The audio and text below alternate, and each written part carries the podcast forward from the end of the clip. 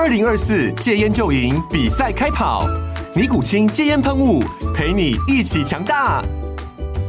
戒烟不容易，单靠意志力戒烟的人，时常无法克服戒断症状而失败。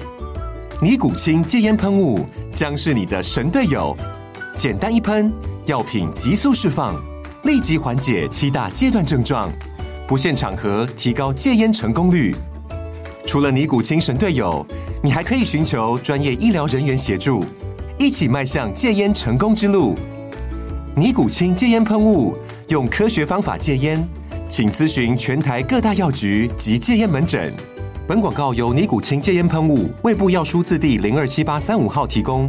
嘉安嘉护股份有限公司，台北市中山区民生东路三段二号十楼，北市卫药广字第一一三零三零一九零号。尼古清戒烟喷雾，相伴每个新开始。大家好，欢迎来到工程师的商学院，我是王同学，我是郭老师。最近呢，看到一篇新闻哦，他在讲述说，我们的台积电张忠谋先生获得了第一届李国鼎奖。那现场呢，众星云集，来了我们的总统蔡英文，还有辉达的黄仁勋先生以及他的妻子。那整个典礼的会场呢，也集结了非常多的科技业大佬一起共襄盛举，这个样子。那什么东西吸引了你呢？这篇新闻里面啊，当然它里面讲了很多的花边新闻或者有趣的对话，但对，但其实最让我最让我好奇的，而且新闻没有讲的，就是。到底谁是李国鼎呢？哇，追根究底，对，而且你藏了一个老先生的学究，想知道到底谁是李国鼎？对，因为我也想说，哎、欸，好像现场人的名字我都略有耳闻，或者他们任职的公司其实也大概略知一二这样子。但是李国鼎这个名字，我自己相对来讲是比较不熟悉的，但是却可以因为这一个李国鼎先生的名号以及。以他为名的奖项，却集结了这么多重要的人，那我觉得这个人应该就是非同小可，吸引了你的注意力。对对对对，你想要追根究底一下，嗯嗯，嗯，很好很好，有工学院学生的精神。对，那我上网大概查了一下哦，那他基本上就是在过去台湾的整个，不管是政府部门，或者说在民间企业或者这种科技业政策的推动，他都是。占了一个举足轻重的位置哦。是的，对。那我想先请郭老师，就是来稍微提一下，说你对于李国鼎先生的认识，以及就是这个简单的介绍。好啦，当然我也是要问问我叔叔的啦。对，好了，开开玩笑的。嗯，哎，其实在我开始工作的时候，就其实就开始跟李国鼎先生的在担任官职的。一段时间之内，其实是有重叠的，是，所以对我来讲，他也是在我记忆当中，其实还是蛮活生生的，有一些啊、呃、很好的这个记忆力的。嗯，那我们当然当然知道说，台湾的一些主要。啊，像我们年轻的时候，有些时候会讲说，我们是穿那个双前排的面粉袋的内裤长大的。哦，嗯啊，那那个时候，当然我们靠着美国的援助，美元时期，美元时期，以及一些我们啊，这个这个呃工作努力得到的一个呃情形呢。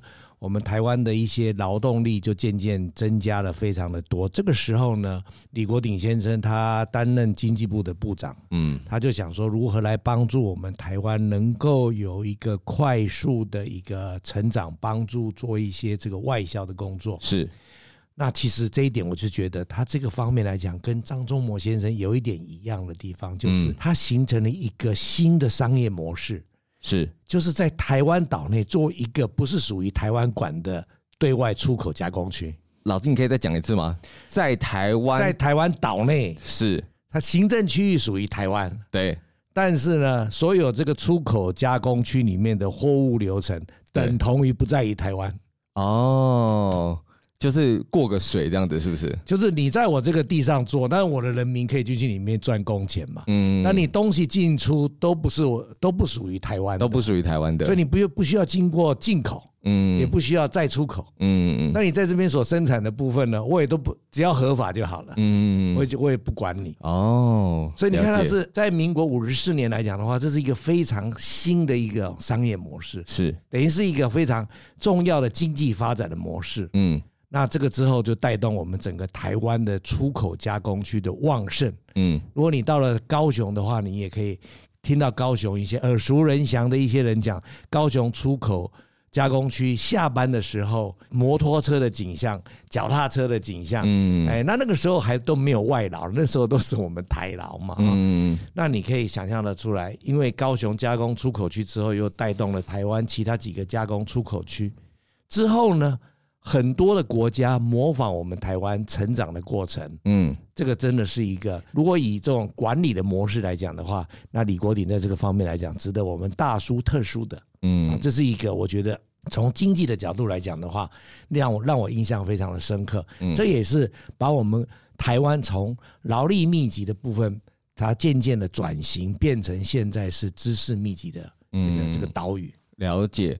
那所以就是说，他在民国五十初年的时候，那个时候就是去行塑了这个加工出口区的政策与与产业转型嘛。对对对。那他后来就是他也有参与到就是十大建设的部分嘛？对。哦，应该也有。但是更重要的事情，他花更多时间啊在科技方面。嗯。那我我我想。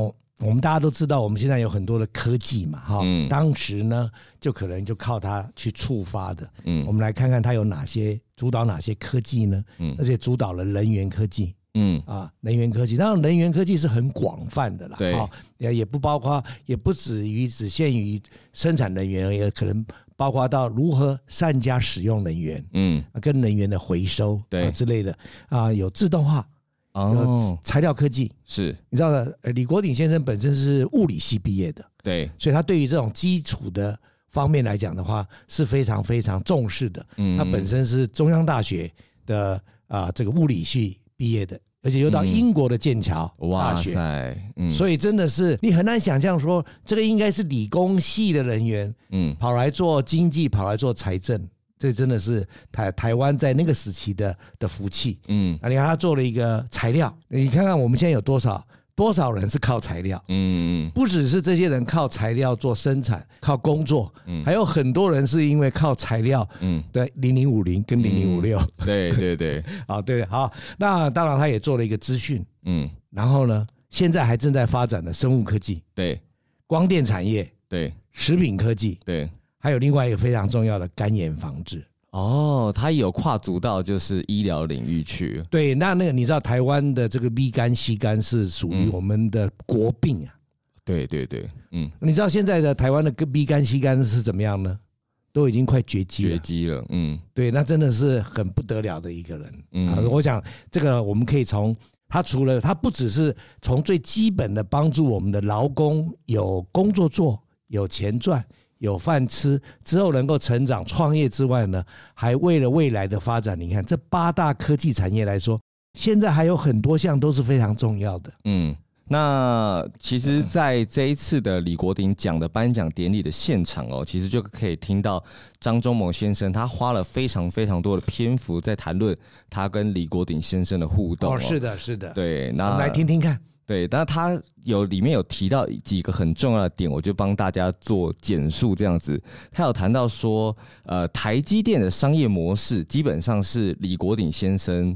就是建构出来跟想出来的这样子。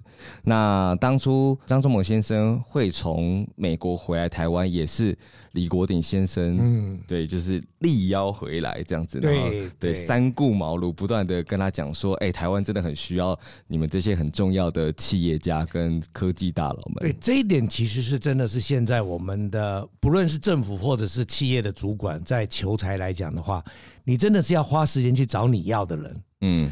当你找到了这个之后呢，你一定要花时间想办法去找到，嗯、去跟他对谈，嗯，然后去说服他，嗯。哎，就跟刘备一样。嗯，对。那当初他是说，其实李国鼎，因为他在各个不同的部门，其实流转非常多不同的职位啦。对。嗯、那其实他的个性也相对的刚硬直率，所以其实也有很多的一些对立面的政敌，或是不同意见的人这样子。对啊，不同意见。对对对对对。所以当初他们在成立台积电的这个过程中，其实也也遭遇到很多的反对。是的，对，因为它是要从工研院里面把它把它 spun off 出来的。对，那这种东西来讲，基本上人家都会讲说，保守的人就是讲说，你为什么要 spun off 呢？你就在工研院里面发展就好了。嗯，那赞成的人会讲说，你 spun off 出来之后，你所有的系统、制度、决策才会快，嗯，才会快速。嗯，对啊，大家想想看，我们的智慧型手机是两千年初才开始渐渐的普及，对吗？手手机虽然一直有，可是我们到了两千年初，iPhone。这些东西才慢慢多，然后二零一零年后才基本上才人手一支智慧型手机，大家才觉得说，哎，这种科技产品啊，智慧型的，比如说晶片产业这些东西，感觉很重要，就让让平民们都知道这样子。但是，一九八零年代，大家哪知道什么是半导体？大家哪知道什么是晶片？不知道。对啊，所以包括张忠谋先生都说，他不知道一只手机会有这么多的东西可以做。对，对啊，所以那个时候要做。成立台积电这个决策算是呃前瞻中的前瞻了，对，非常的前瞻，非常的前瞻。嗯、但是，但是我们就讲说，譬如说跟加工出口区也好，是或者说是台积电这个来讲的话，我讲这个地方给我们一个启发，就是我们要改变商业模式，是要有一个创新的商业模式，不是只有技术。或者是学术理论，嗯，或者说是我们的产品开发有创新，是。其实商业的模式，它的创新可以存活的时间远大于任何一个产品。嗯，了解了解。那张忠谋先生呢，在。创立台积电之前啊，他在美国的时候是在一间叫做德州仪器的公司，那呃，大部分人简称会叫做德仪。德州仪器，对，德州仪器德仪这样子，那担任就是他们全球半导体的总经理这样子。那基本上德仪在一九七六、一九八零年代那个时候，基本上就是。全球最好的半导体公司是的，我我相信德州仪器是我们所有听众里面，如果你有工学院背景的话，你曾经使用过它的计算机。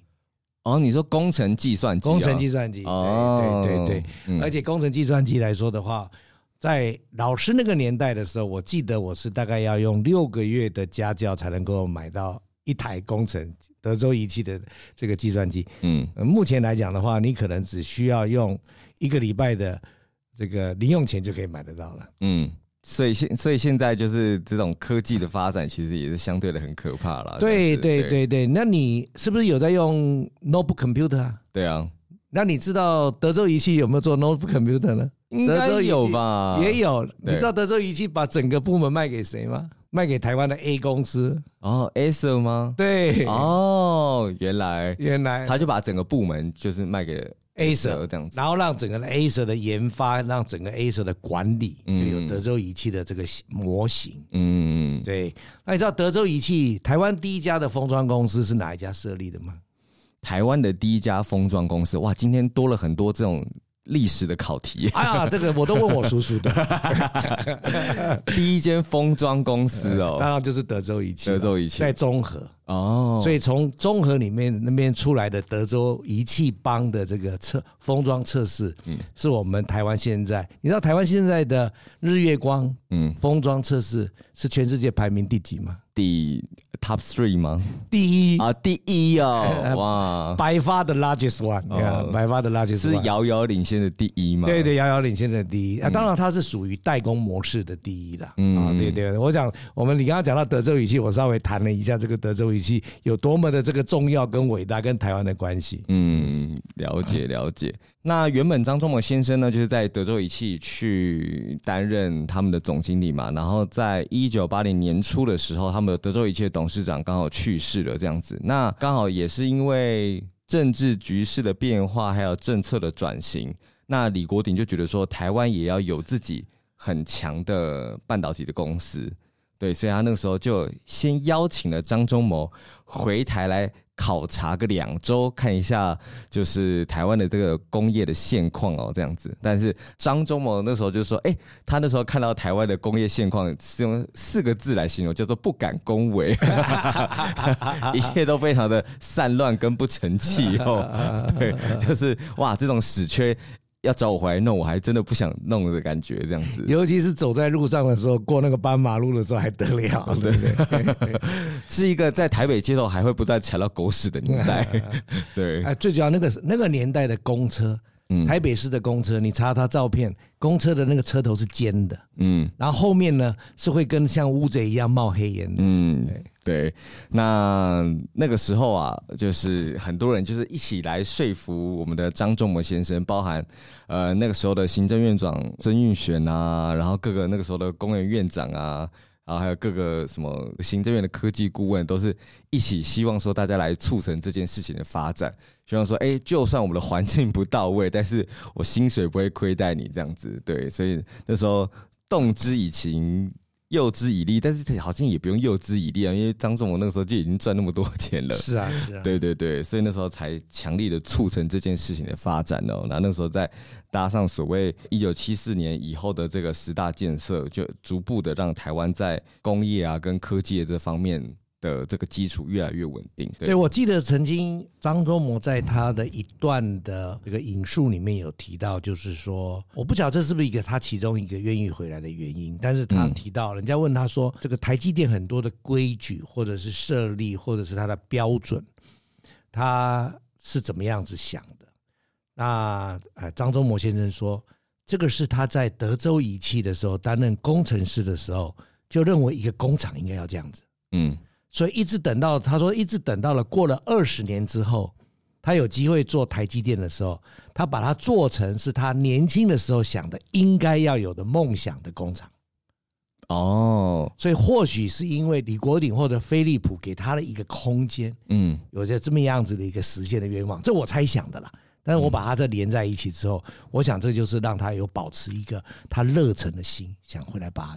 他年轻的时候的想要做的这个工厂，或者工厂里的工程师应该要有的表现的行为，嗯，把它表现出来。哦，当初那个台积电公司的创立，就是是台湾的工研院跟飞利浦一起促成的嘛？对对对对对，飞利浦也是占了蛮多的，因为很多的初期的机械跟它的设备跟它的技术都是飞利浦的。哦，了解了解。荷兰飞利浦好。那因为很多后续成立的这种科技业的公司不断的大名大放嘛，那大家可能比较熟知的就是这些公司的抬头，就比较对呃李国鼎先生没有那么熟悉啊。嗯，对，那李国鼎先生呢，他在。二零零一年五月的时候就已经离开人世间了，就享年九十一岁，也是蛮高寿的。对对对，然后在台北的泰安街那边的故居有保留下来，就记录他以前的一些重要的事迹啊，或是一些生活的点滴等等的。对，台北市的泰安街其实离华山很近，嗯，所以我们年轻的工程师们，如果你到了华山去走走的时候，或者是在华山旁边的小酒馆喝了酒之后，可以其实顺道到泰安街去走一走、逛一逛，嗯，看看当地的呃街道文化，那其实规划的非常的好，嗯，那如果有机会有有时间有开放的话，你可以进去看一下，嗯。但李国鼎基金会成立的时间呢，其实算是蛮早的。对，大概一九九一年的时候就已经成立了。哇，这我倒是第一次听到哎。对，哇，这真的是蛮早的，在他过世前十年就设立了，等于是八十岁的时候就设立。对。那因为那个时候就有很多的企业家非常感念李国鼎先生，就之前还在政府的时候，嗯，去促成这些事情，才让台湾的经济不断的繁荣起来嘛。是的，对。然后那个时候，当初的召集人是台南的吴尊贤先生啦。吴尊贤，对，Seven 统一台南企业的这个大家长。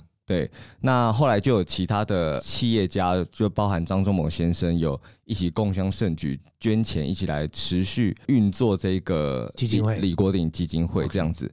那网络上目前查得到的资本额是一亿六千万元在运作这样子。是的，对。那大家之前会比较不知道李国鼎基金会在做什么的原因，是因为它大部分是在投入在科技教育里面。所以很多的这种高中啊、国中小的科展，都是李国鼎基金会去去做负责的，去联系各个不管是大学啊，或是各个学校，或者说各个企业，去投注一些相关的资源，让大家去做这种科学实验跟。哦，所以反而是在科技上面。科技教育，科技教育哈，对对对，这蛮特别的。还有科学教育，因为李国鼎李先生其实在后段期间，大概几乎都在经济跟财政的领域，嗯，哦，所以这是蛮特别的。对，所以所以其实，在很多的的科展、科展的那个主办单位或是这种感谢名单上面，都会有这个李国鼎基金会。哦，OK，对，那他是一直到二零二三年，今年才有这个李国鼎奖。哇，对，才才会说哦，我们那我们来转向去鼓励鼓励，并且表扬一些台湾重要的这种科技业大佬跟科技业的人物，有贡献的人。对，那目前的这个基金会的董事长是我们的王博元先生呐、啊。那李国鼎发展基金会的这一次的第一届。李国鼎奖的评审委员呢，包含谁呢？就包含我们的前副总统萧万长，还有我们的台达电创办人郑崇华，还有前台大校长孙正，跟我们的工研院的董事长这个李世光啊，还有这个工研院院长，还有前工研院院长史清泰等等的这些人。嗯、对，那这个考量的授奖标准的条件呢，就是以下四个。第一个就是要对台湾的经济与科技产业有重大的贡献。第二个是基本上啊是台湾社会高度认可，哇，都觉得这个人很重要的。那第三个就是他要有国际的高知名度。第四个。嗯，我觉得这也蛮特别，就是要与李国鼎有深厚的渊源呢、啊。嗯，那这个可能是可能都要八十岁左右，对，可能要八十岁左右。对，所以嗯，我想第一届由我们张忠谋先生来获奖，应该是就是当之无愧了，当之无愧。对，对，对，对，我觉得一二三四应该都是非常非常高分数的，难怪他会。全体通过，嗯，那老师，你觉得还有谁有可能是 二三四届可能的备选名单之一呢？其实你从这几个评审委员委员里面来讲，我觉得郑崇华先生也是一个蛮敬佩的一位这个科学界跟工业界的一个大佬，尤其是他对于环保啦、能源啦、绿建筑啦，他不只是公司里面。啊，率先使用，因为其实你在用这些东西来讲的话，基本上成本都蛮高的。对，啊，那他愿意这样去用它。第二呢，他也创立了很多的基本的启发单位嗯的 triggering 啊，triggering，让这些 idea 或者是这个过程能够开始启动它。啊，你知道我们启动的时候总是一下比较高的，你知道静摩擦力比动摩擦力大，嗯，对不对？活化人的问题嘛，所以你一开始的就是这样，需要有动力。那郑郑先生，我觉得郑先生是我也一个蛮崇拜的一个，那我相信他应该一二三四也都蛮厉害的，嗯，而且也有人讲说台达电是未来下一个的护国神山嘛。我觉得呃，郑崇华先生是一个蛮值得可以考虑的，嗯，如果我有。我我有推荐权的话，对，呃，投投票权的话，啊，对，这个是，我就在你这个地方的名单就可以看到，嗯，郑郑崇华郑先生，了解，还有吗？还有吗？因为他是他他基本上不只是聚焦在科技产业，然后对于经济。发展或者经济产业的有重大贡献的也 OK。对，其实其实当然在其他领域里面来讲，也是有蛮多很重要的人物了啊。比如说我们在讲说，当然不是说以他的社会规模啦，我们看他的啊影响力来讲的话，我觉得譬如说像是我们在学术界里面比较。啊，这个这个知名的这种半导体的这个教父啦，啊，在清华大学里面任教的这些，可是我不知道他跟李国鼎先生有没有深厚渊源了。嗯，这个是这个就就要就要有一点，这要算这这叫自由新政吗？还是有点偏向？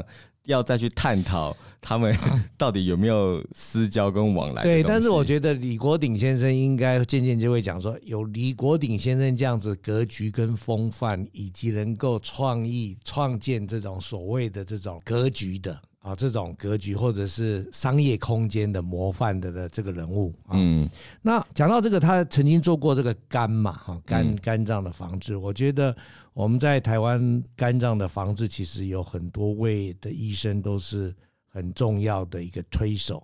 当然，我所知道的一位推手宋瑞柔宋教授，他已经过世了啦，嗯，是比较可惜一点。不过台湾的推手就是靠他去推动的，嗯，这个是蛮值得。啊，我们也当也可以怀念的一位一位教授。当然，他的学生或他的一个一个团队来讲的话，或许可以代表。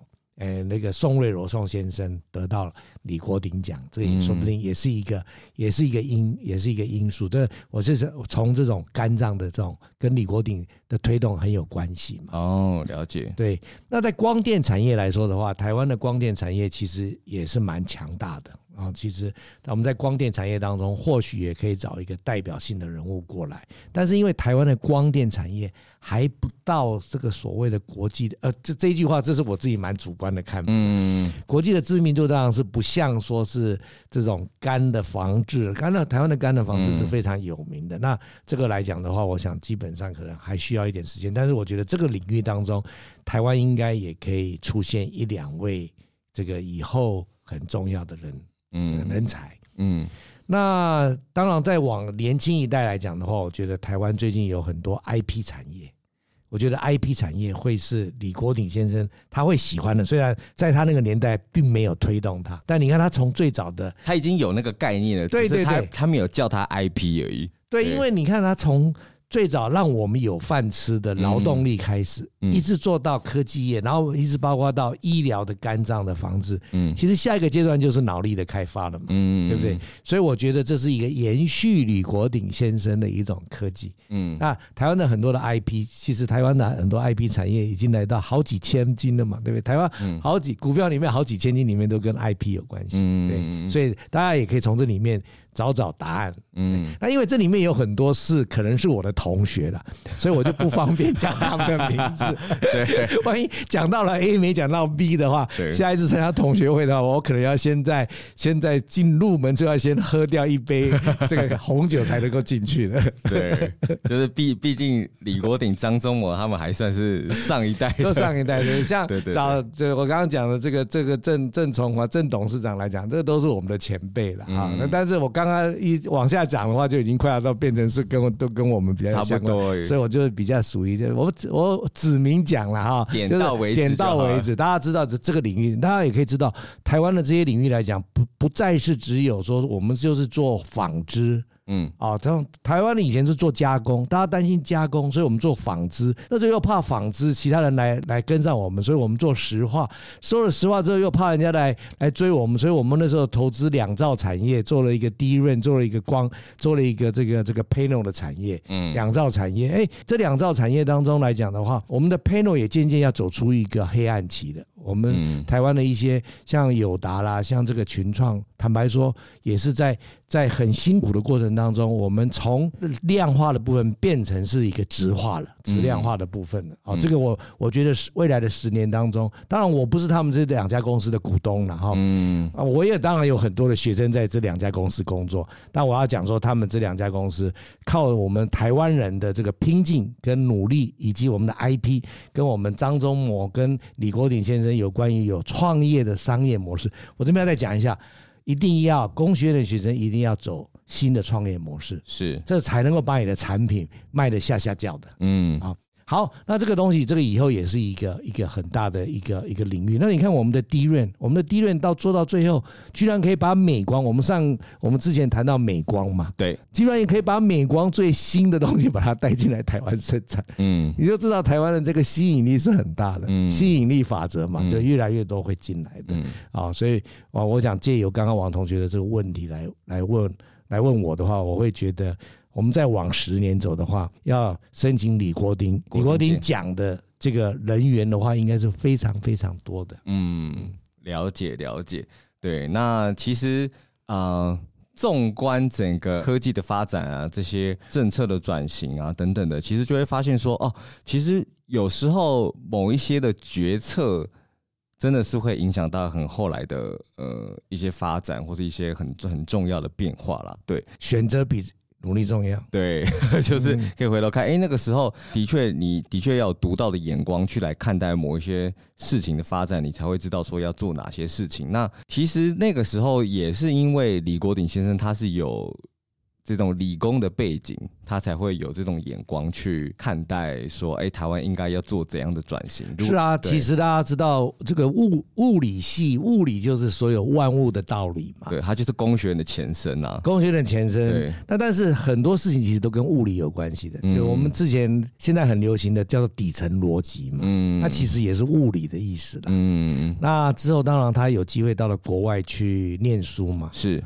所以得到了很多，尤其是在英国来讲的话，英国其实在财政、在银行来讲的话，是所有国际社会的开发的鼻祖。嗯啊，所以我相信他应该也得到了很多的启发。嗯，那这些好的东西来讲的话呢，他还有更有一个很大的，他愿意把它推动。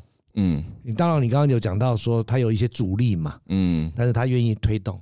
嗯，更令人钦佩的是，在那个年代，他可以活到九十一岁。对，对，所以真的也是蛮厉害的。可能刚好也是因为他可能在推动这个肝炎医疗跟肝炎政策的时候，认识了很多优秀的医生，也是有这个可能啦。是有，也是有。不过他他的他的身形是比较瘦削的，嗯，啊，他所以他基本上我想应该是比较没有一些肥胖症，嗯，肥胖症的这个后遗症，对，肥胖的后遗症。对，那其实回过头来再看李国鼎先生的这个定。定位啊，其实我觉得也可以很扣合我们的这个工程师的商学院，就是说一个这个理工的人才，然后具备这种商业跟管理的能力。其实是真的会对一个国家或者一个公司是非常重要的。是的，对这个这个基本上我是觉得说今天这个题目选的非常的好，就是说，当然工程师们今天来听我们的这个 podcast 已经是成功的第一步了。对，那成功的第二步就是你要想一些特别的商业模式，嗯，把你的产品推动到你的客人那个地方去，嗯，一定要启用特别的商业模式。嗯，你知道我们的那个。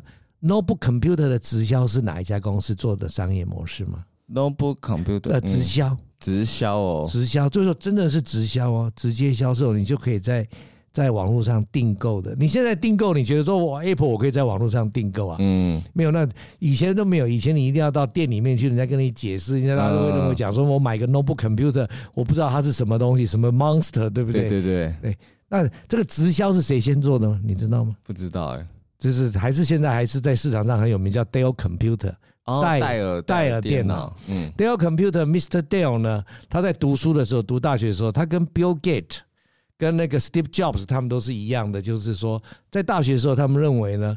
他就应该要去创业的，他也没毕业，他就出来创业这个 Dell Computer 了。嗯，哎，他就是创建一个直销模式，而且他的直销模式听我听说在很多的国家里面，他还申请了专利。是，对，所以说这个商业模式是很重要的。所以今天我讲，刚刚王同学提到的这个商业模式，这个李国鼎先生他从一个理工科的理工科的背景，到能够做一个商业规模的模式，甚而。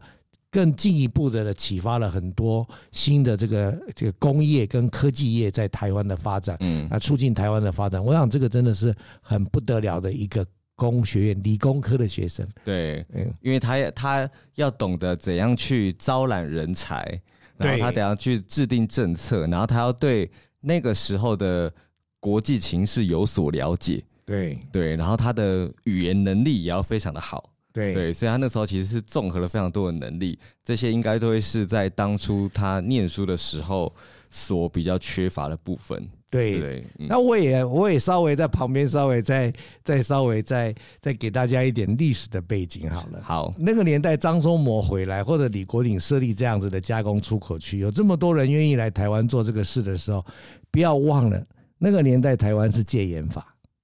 哦，那个年那个年代，金门跟大陆呢，每两天有一个炮战哦，every other day。对，所以你这你有听过金门的菜刀吧？有有有，对不对？嗯。所以你看，知道那个单打双不打吗？对，你知道那个年代，李国鼎先生他在推动这个的时候，他多么的辛苦。嗯，我们如果只是想到这样来讲的话呢，我们今天我们怎么可以不拼命呢？嗯，而且你要想想看，那些很有钱的人待在美国，他就觉得我安稳度日子就好了，我还要回台湾面临随时会被飞机轰炸的风险。你在你在海外的时候听到这东西都很紧张的。对啊，对，当然我们自己在，那个年代我们也当过兵嘛，嗯，我们同学也到过金门嘛，对不对？嗯、大家也都有历经过这些恐怖，不不是恐怖了，就是就是很紧张的提心吊胆、提心吊胆的日子，嗯、怕抽到金麻将啦，对，类似是这样子的。那、嗯、我稍微提醒，跟大家稍微解释一下那个的背景，你就可以知道李国鼎先生他真的是有大智慧跟大勇气。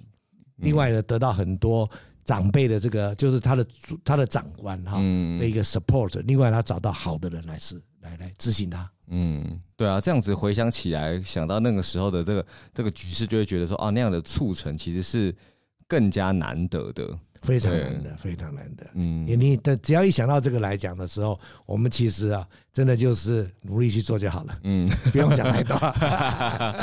没错，没错。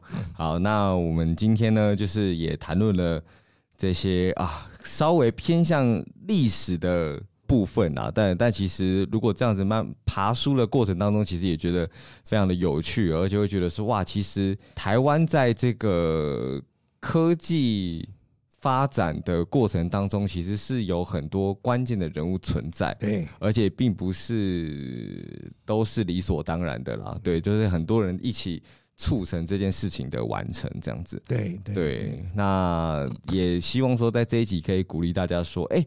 你不是说好像你当工学院的学生，你就是好像就做一个很很幕后的啊，很线下的的技术活就好。对，其实如果说不排斥这种商业的学习的话，其实你是可以完成更多不同的可能的。你可以主导一家公司，你可以去决定一个国家未来的走向。对，我们下次说不定可以谈一谈，有一些优秀大学的博士生毕了业之后。他担任了董事长之后，过了几十年之后，他的博士论文开始要执行了。我们或许可以来谈谈这样子的话题也不错。嗯，所以可以鼓励一下我们的理工科的学生，在你的研究领域，在你的求学领域到一告一段落的时候呢，不要失智，不要说你的东西没有人用，你可能先去赚个钱之后，你的东西就出来可以用了。对，因为因为毕竟我们工学院学生，或是我们这种理工科的学生，有时候在研究的时候是很很前端的技术，非常前端，或者在发展的东西。你有时候你的可能博士论文，你根本不晓得它到底有何用处，它也都还很停留在理论的发展而已。是的，可是也许当你出社会没多久之后，哇，你原本的那个。技新的理论，它就变成一个新的技术，后来就变成一个新的应用，那你就变成举足轻重的位置了。这样子，对的，对的对。那老师刚刚讲的，应该就是最近的一个这个所谓的细光子吧？哇，你已经泄题了，对不对？我想说，我们可以下一回的时候再来描述一下这个话题，然后让大家就讲说，哎。哎，我们念了硕博士之后呢，也是应该可以考虑来参与一些我们的商业活动，创建一些好的商业模式。嗯、对，哎、那这个细光子呢，就是我们这个刘德英博士，呃，刘德英在博士论文里面研究的题目这样子，但现在最近几年要即将变成一个火热的话题了，这样子。新的应用，对，这个时候已经是四十年前的事了，对，四十年后的事了啦，对对，所以这个其实是蛮有趣的。我想谢谢王同学挖掘了这么多好的故事，嗯，可以让大家从不同的角度、不同的面向，不要对于你现在你所碰到的小小的挫折或者还没有。大大力的被使用、被运用而有所挫折的，你应该想想说，我们的人生现在是会活到比李国鼎的九十岁还要多的一百二十岁的。对啊，其实还有很多事情可以做，大家慢慢的享受爬山过程当中的野花香、鸟语花香。没错，那在这一次就是做功课的过程当中啊，其实也不只是李国鼎，我会发现，其实在台湾很多政策转型啊，还有这种科技发展的过程当中，有很多。也很值得谈论的人啊，比如说像是我们的孙玉贤先生啊，或者像是中钢的赵耀东先生啊，对，对，对，或是台塑的王永庆先生啊，对，哇，这些当初都是有情有义的。企业家或是决策者啦，对对对，可以看看他们怎么对我们这个工业界以及我们的理工科的学生的照顾跟发展。嗯，我们可以从这个地方来回顾一下，也然后来可以思考一下，我们怎么样子用更大的热情，嗯，来拥抱这个工业界的发展。没错，好，那我们今天就差不多告一个段落啦。如果说你对于一些重要的科技的大佬或者企业家有兴趣的话，欢迎私讯给郭老师或是王同学，知道我们就可能可以挑一些比较热门的人物来去做更进一步的介绍哦。对，那今天诶比较有趣，稍微面向历史多一点点。那之后的话，如果大家有喜欢的话，我们也会多做类似的主题。那我们今天的工程师商学院就下课喽，大家拜拜啦，拜拜。